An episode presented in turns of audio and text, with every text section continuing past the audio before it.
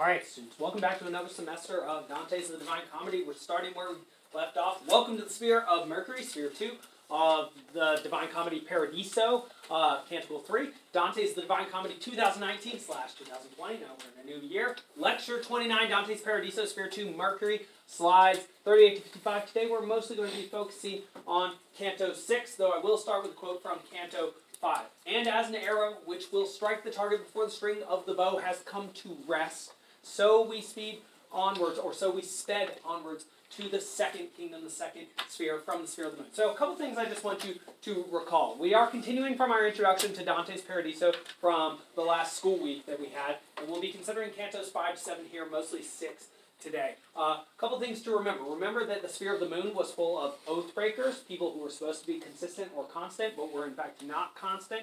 Recall the names of the two nuns that we met there who were forced out of their convents, and yet, unlike uh, Mucius, who we heard about, they did not, uh, uh, uh or Lawrence, St. Lawrence, they did not do uh, quite as much as they could have to keep their vows. They could have died rather than going, but that would have been a little bit extreme. In any case, we ran into Piccarda Donati. remember, she is the she is related to Corso. Donati as well as Forese Donati, and so we have Donatis in all three canticles of the Divine Comedy. Uh, Donati as well amongst the uh, serpents, the, uh, the uh, thieves down in the Inferno.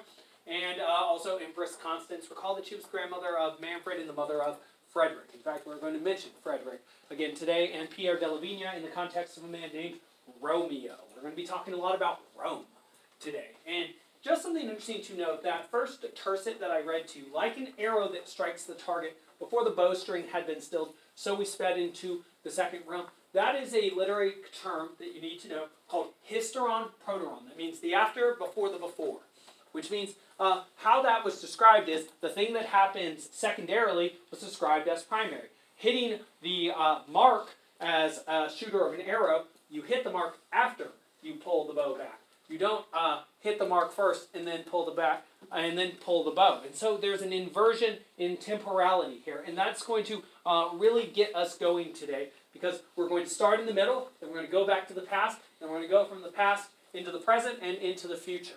And so we're going to get a very sophisticated account of the history of Rome from its, uh, well, what was once current to Justinian in the 6th century, uh, to its mythological past, and on to its uh, historical future uh, which is now our historical past, interestingly enough. All right. Now, Mercury, a couple basic things to know about Mercury. The theme is ambition or seeking worldly fame. These were adventurers, essentially. Uh, the virtue is hope, and it is marred by ambition. So, hope for yourself rather than for something superior simply to yourself. We're going to see uh, a couple major concepts. I'm going to mention three of them here, but only one of them are we really going to get to today. One is Roman history, and therefore one's place within it. The a sort of thesis of Canto 6 will be that you do not know who you are as an individual. You are not oriented correctly unless you know your place in history. And so, like how a human learns about who they are, you learn first about your present circumstances. Then you learn about the past, and once you know who you are based on where you are in the present and where you have come from or your people have come from in the past, then you can perhaps see the, uh, uh, the uh, circular nature of time or where you're going in the future. To know the future, or rather, to know the past is to know the future as well as you possibly can, is Dante's idea, which is uh, not a bad idea. In any case, uh, concepts that will be discussed a little more in Canto 7. I don't know that we're really going to go over them over, over them are just vengeance versus just punishment. How can you justly take revenge on somebody who justly punished someone else? This uh, Orestes the Jew as an example. He, uh, he takes vengeance on his mother uh, killing his father, which is just, but then he can also be justly punished because obviously he still murders his mother. And so uh, there's a duality there. And then, of course, also the uh, uh, Dante takes on the concept of original sin and why uh, a god would choose to become a man, uh, I told you a little before lecture, the idea is to forgive man for something unforgivable in order to bestow grace or dignity on man above his station. To make man worthy of the grace of God is to make man, uh, uh, in, in a way, equal to uh, a living God, though of course man dies. And so uh, that shouldn't be taken uh, as a perfect equality. In any case, people that we're going to run into today Emperor Justinian. He's going to talk the entire Canto 6, and a guy named, in French, Romeo di, or Villanueva, uh, but we'll just call him Romeo. We'll call him Romeo after the Italian conventions. That's how he's represented in your text as well as um, the Italian itself. So, Canto 6. Don't write this quite yet, but do listen to it. Canto 6, which then follows in the sphere of Mercury, is unique in that it features a single speaker. It is the only canto in all of the cantos, all 100 cantos of the Divine Comedy that has one speaker from the first line to the last line. Okay, know that. This speaker is from the 6th century. His name, uh, and he was the emperor of what he would have called Rome, but we call Byzantium. It's the Eastern Roman Empire. And his name was Justinian. Know his dates. He ruled 527 to 565 CE. Also, notice what century that is 527 to 565. That's the 6th century. So, a, uh, an emperor from the 6th century is going to talk in the 6th canto about Roman history. That is one of the first parallels with 6. We, will see several more today. He's going to give a sort of mythological history of the Roman Empire leading up to Dante's times, uh, which are afflicted with issues between the Ghibellines, uh, which are represented by an eagle, and the Guelphs, which are represented by a lily, which is sort of a stylized eagle in any case. Uh, and we'll even get down to the individual level with Romeo. And so we're going to go from sort of the broadest possible movements of history down to the most particular uh, movements of history, almost suggesting that uh, what makes for the big uh, events in history are the individual choices of man. You. All right. Sorry, give this. Okay, yes, go. So, Sphere Mercury is full of the famed secrets. Facts you need to know. Justinian. He was a 6th century uh, Byzantine Roman emperor. We first saw him mentioned actually in Purgatorio 6. We heard about the so called Justinian Code. He was the man that came up with the Corpus Juris uh, Civilis. The, uh, uh, it's the corpus or, or body of Roman law. He came up with these excellent laws that apparently there are not kings during Dante's time capable of implementing. If you have great laws, but you have poor kings who don't implement them, uh, well, uh, what is the value of those laws? Well, you know, you need in virtues are nothing without being embodied. Laws are the same. If they're not a- executed or implemented or uh, protected, well, then they're not very good laws. In any case, the discourses on the path of Roman domination as a path of the spreading of the divine or civilizing consciousness in the world. Something interesting about that. He uses the image of the eagle, and he talks about the westward expansion of Rome. And in fact, he mentions that uh, there, there is an issue uh, with um, Rome starting to move east at some point, and that, that is sort of a, a crime against nature. And something interesting about that, I think, just for making a connection to America in two ways is A, of course, we consider our expansion to the west the expansion of the eagle, of course, as well, because we are represented by an eagle because of our Roman antecedents. And of course, we did use that sort of rhetoric called uh, manifest destiny when we went from around the east coast and the middle of this country out into the west coast, where we all, of course, live. In fact, there were people in the 19th century that said it was the destiny of America to reach from, uh, from sea to shining sea, uh, from the Atlantic all the way to the Pacific. In any case, this has a literary antecedent. A emperor, an emperor, a leader type figure, in the sixth book of a book telling the history of Rome. Well, when did that happen? Well, you recall the Aeneid from last year.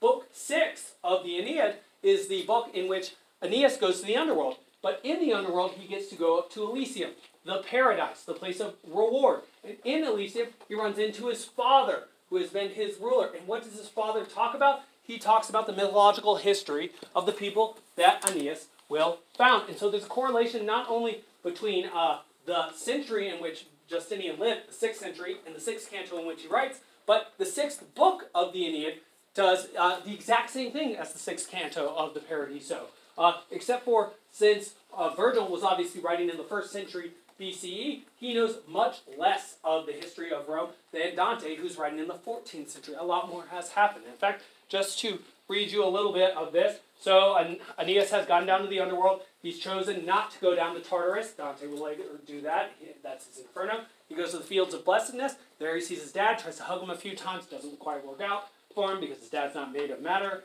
anymore. And then his dad, around line 999 in the Mandelbaum translation, says, Listen to me, my tongue will now reveal the fame that is to come from Dardan's sons, and what Italian children wait for you. Well, what Justinian will tell is what has happened rather than what will happen largely. He even talks about more, this is several lines later, more Romulus, the son of Mars, he will join Numitor, his grandfather on earth when Ilia, his bloodline, gives him birth out of the bloodline of Assaracus.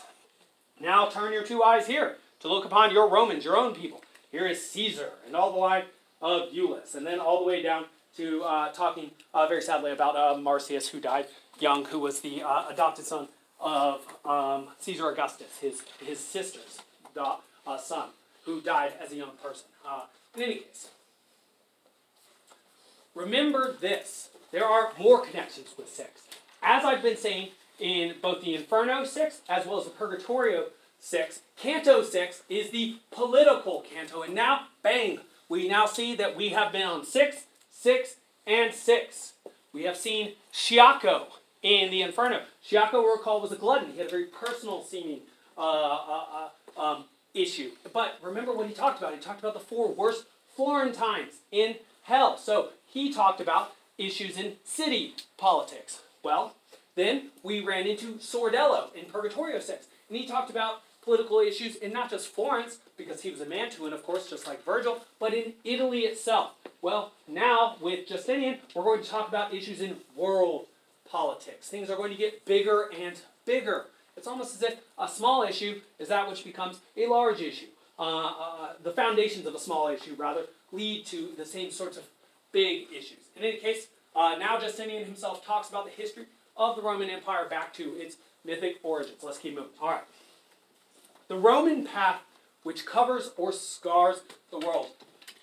He starts from Constantine's conversion. We'll see Constantine in the uh, Sphere of Jupiter, uh, by the way, just like we're finally seeing Justinian here. Uh, he says that, uh, well, you know, Con- Constantine did a couple very bad things. We obviously know about 325 and the conversion of Constantine, and that being a major issue for Dante because that corrupted the integrity of the church and the state, uh, unifying them into one rather than keeping them balanced as two, which create one good society. But that uh, also Constantine moved the Roman capital from Rome to Byzantium. Like I said earlier, that's a move from west to east. That is the opposite of the appropriate, uh, of the natural way of things. And one of the uh, sort of naturalistic pieces of evidence for this is where does the sun rise?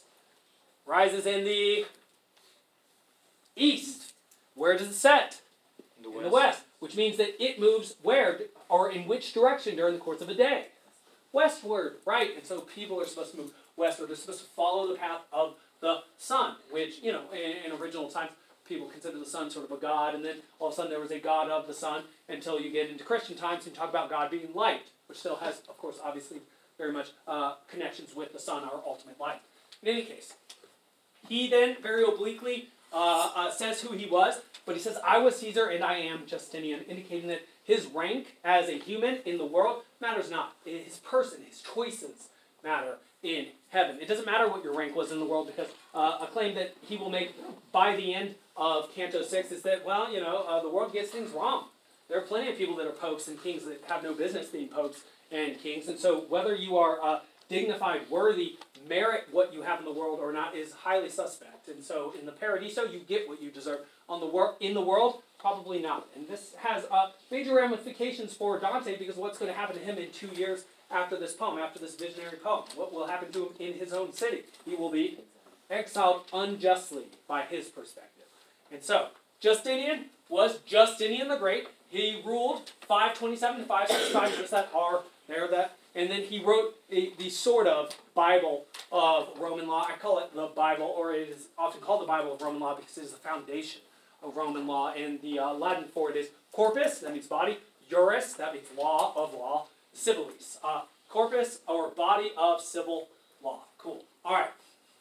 Now, uh, he's mentioned Constantine, and he uses the image of an eagle expanding first eastward and then westward. He then mentions Aeneas' victory in the first capital of Rome. That was Alba Longa, that was uh, led by Ascanius. You recall that from the Aeneid last year. He mentions also several famous events in Roman history. One of the most famous ones was under, uh, I think it was Numa, the second emperor of Rome, was the so-called rape of the Sabine women. Historians go to a very interesting, uh, uh, uh, I would say, a depth to, to suggest that the Sabine women were not actually literally raped, they were simply abducted from their, their land. They were actually treated with great respect by the Roman people. Uh, the idea was that the Roman men who first founded the city, there were no ladies, so they had to go find some ladies. And what they did is, well, what you would have expected them to do, given the time uh, and uh, what you know from the Iliad and Odyssey, they went and invaded a neighboring land and took their women away. Uh, and so, that is how Rome mythologically acquired its women through strength.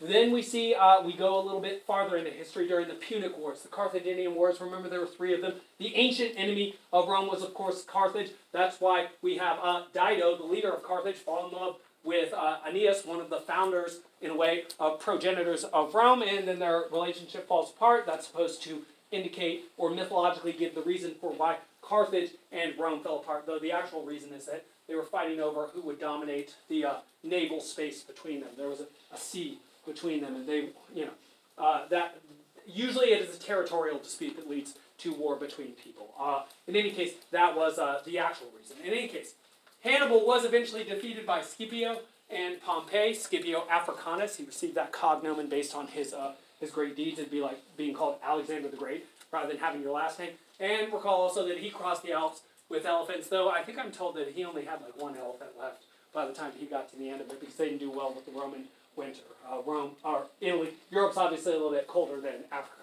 uh, even northern Africa. All right.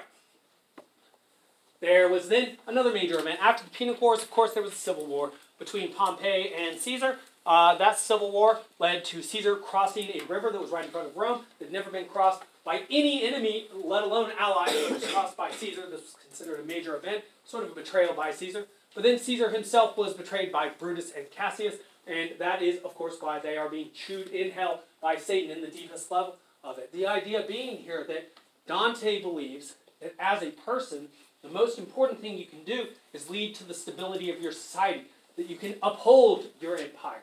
And what did these men do by killing Caesar, who was a monarch, an emperor uh, of sorts? Well, they stood against their empire. They worked against their people. They worked against themselves. They did a foolish thing, and because of that, they're being eaten for all time. In any case, there was also the death of Mark Antony and Cleopatra. That was the second uh, civil war after uh, uh, Caesar and Pompey. And in fact, there were a couple of different cities, Modena, as well as, I'm forgetting the second one, that uh, were sacked, and many, many people died because of that. And uh, Dante's here adding a personal note. Uh, history so often seems like a power struggle between leading nations or leading men. It's like Mark Antony versus Octavian, or, or Pompey versus Caesar, or Caesar versus uh, Cassius and Brutus. But uh, often what gets left in the wake is the fact that lots of people die because of these uh, conflicts. And, you know, lots of children lose their fathers. Lots of fathers lose their homes. And, uh, you know, there's a lot of collateral damage in these conflicts. And so Dante is trying to suggest something like the less conflicts we have, the less pain there is in the world, the better the world can be and the more divine the world can be. And I'd say, you know, having lived in a time of extreme peace, the last 20 years or so, which hopefully continues on, uh, that seems to be true. The more stable things are, the better people's lives are. The less you have to worry about people you care about dying every day of your life, which is a terrible sort of feeling to have to live with. In any case, the spread of the empire is considered to remember that the Pax Romana, and you will need to know these dates, was from 27 BC to CE 180. That's 207 years of peace during a highly, uh, we would say, a highly barbaric, less civilized time. They didn't even have the internet. All right, there was then a third Caesar. First one's Julius, second one is Octavian. His name is Tiberius. If you're a Star Trek fan, you know that that's the middle name of, uh, I think, Captain Kirk. Um, if you're a fan of that sort of thing, anybody a Star Trek fan, maybe as anachronistic at this point. In any case, uh, and then we get a short history of the Guelphs and the Ghibellines and Charles I and II of Anjou. Remember that the Guelphs, this is most important here, are represented by lilies. Lilies are funereal flowers, and they look sort of like a stylized eagle. And the Ghibellines by an imperial eagle. This is sort of corruption of the symbol of empire. Why is it a corruption of the symbol of empire? Well, what did I just say? Uh, the whole idea of empire is that you are united under one lord, under one set of laws, so that you have as few conflicts as possible, so you have as little violence and death as possible. Well, what do these Guelphs and these Ghibellines stand for? They stand for division. Division not within an empire, but within even a city. And so, do they have any right to use an imperial symbol like an eagle if they stand for division, discord, violence, and death, and not stability, safety, and uh, uh, all the comforts of um, solidarity. No, absolutely not. That is Justinian's perspective. And remember, Justinian, of course, is being written by Dante the poet. All right. Mercury then gets described a little bit. This little star is studied with good spirits who exerted themselves in order to acquire honor and reputation. Just to let you know, uh, that's what it is we're talking about.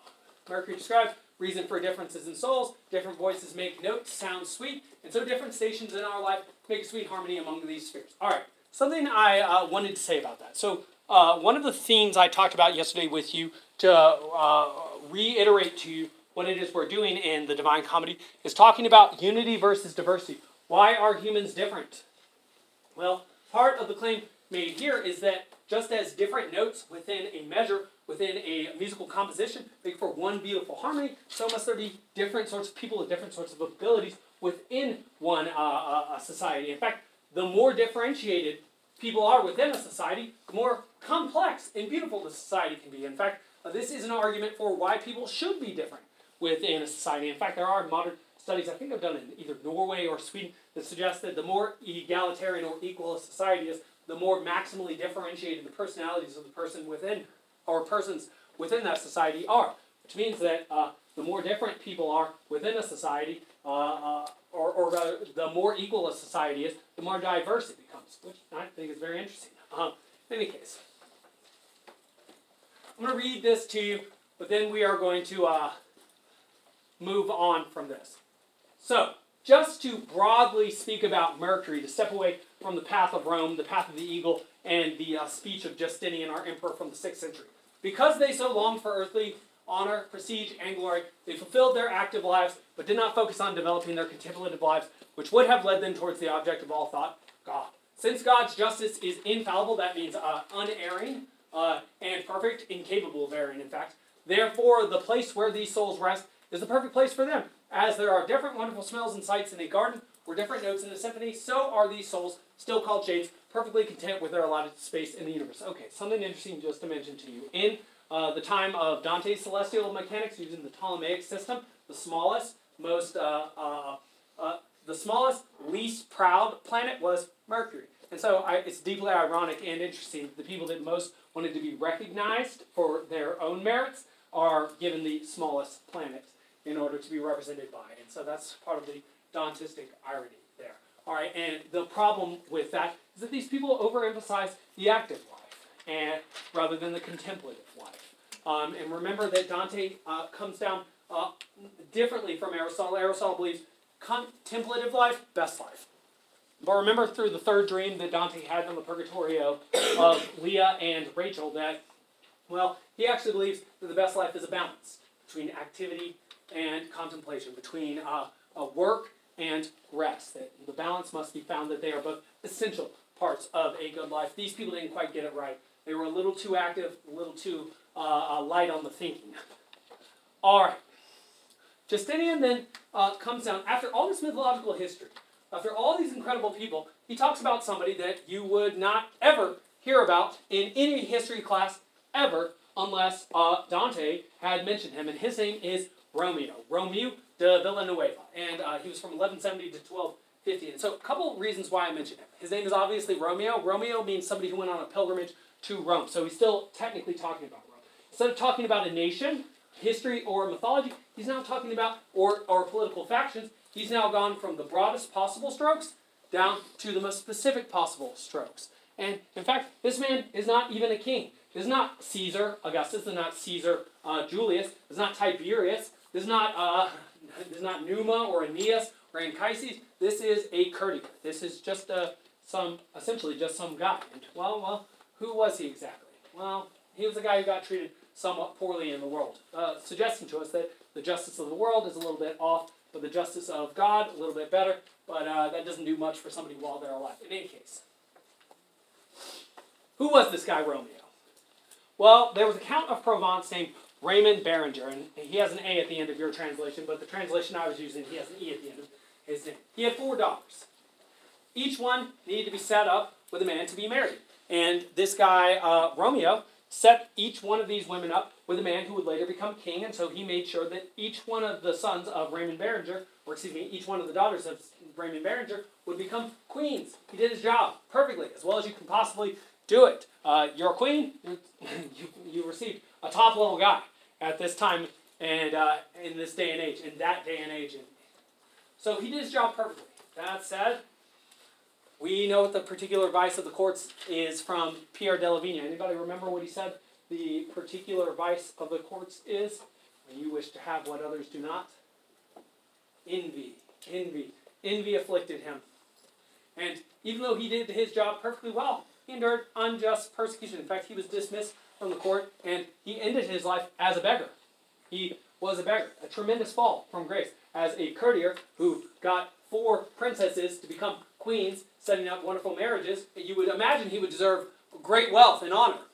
But he got poverty and death. Now, why do I bring this up? A couple reasons. First thing is to show that the justice of the world, this will be a major theme in the course of the, uh, the Paradiso, is off, but also to draw a parallel between this man, Romeo, and Pierre de Lavigno. Remember Pierre de Lavigno, the suicide in Canto 13. Remember what his job was. He was the, uh, we say, the spin doctor of, uh, uh, of Frederick II. Remember the heretic father of Manfred, who we met down in uh, uh, the Purgatorio. now, Pierre de Lavigno, when envious courtiers spoke against him and had him lose his job, what did he do?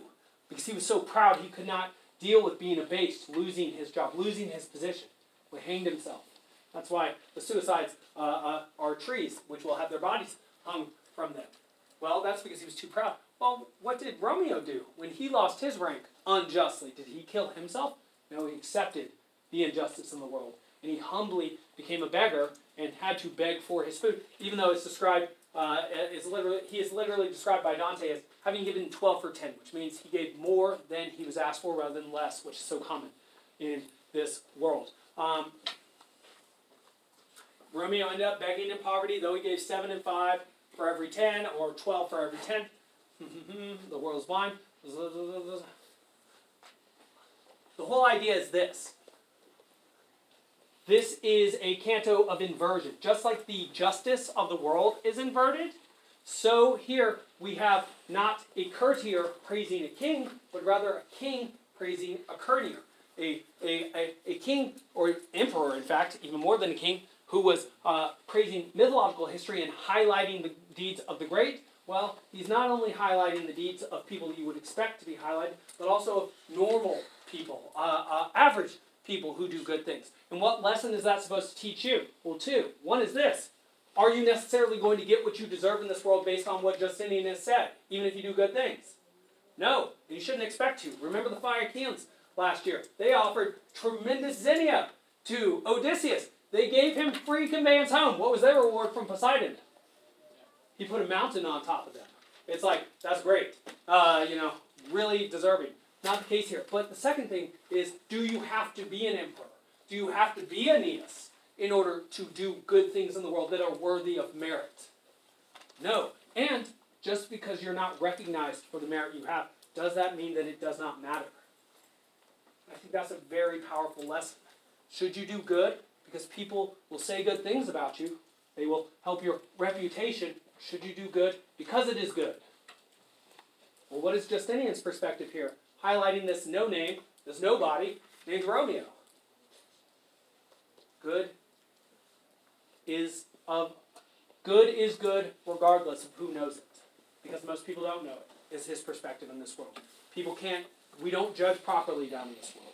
We judge people by their hair color, by what they're wearing, this and that, accidents, incidental things, things that don't matter. We very rarely judge them by their actual what? What's that thing that people say is so important and your choices build it? Character. character. We don't judge people by their character because we so often don't understand their character. Uh, and I, I think that that's sort of a, a, a, not a cynical or a pessimistic, but sort of a sad thing to understand. And I would say that I do, I do not disagree with Dante in saying this sort of thing. It is very hard to see the worth of a person just by looking at them, just by talking to them, even just by knowing them. Uh, because how well do you know somebody? How often do you see them? What do you know about other people? In any case, yes, that is the end of today. Okay.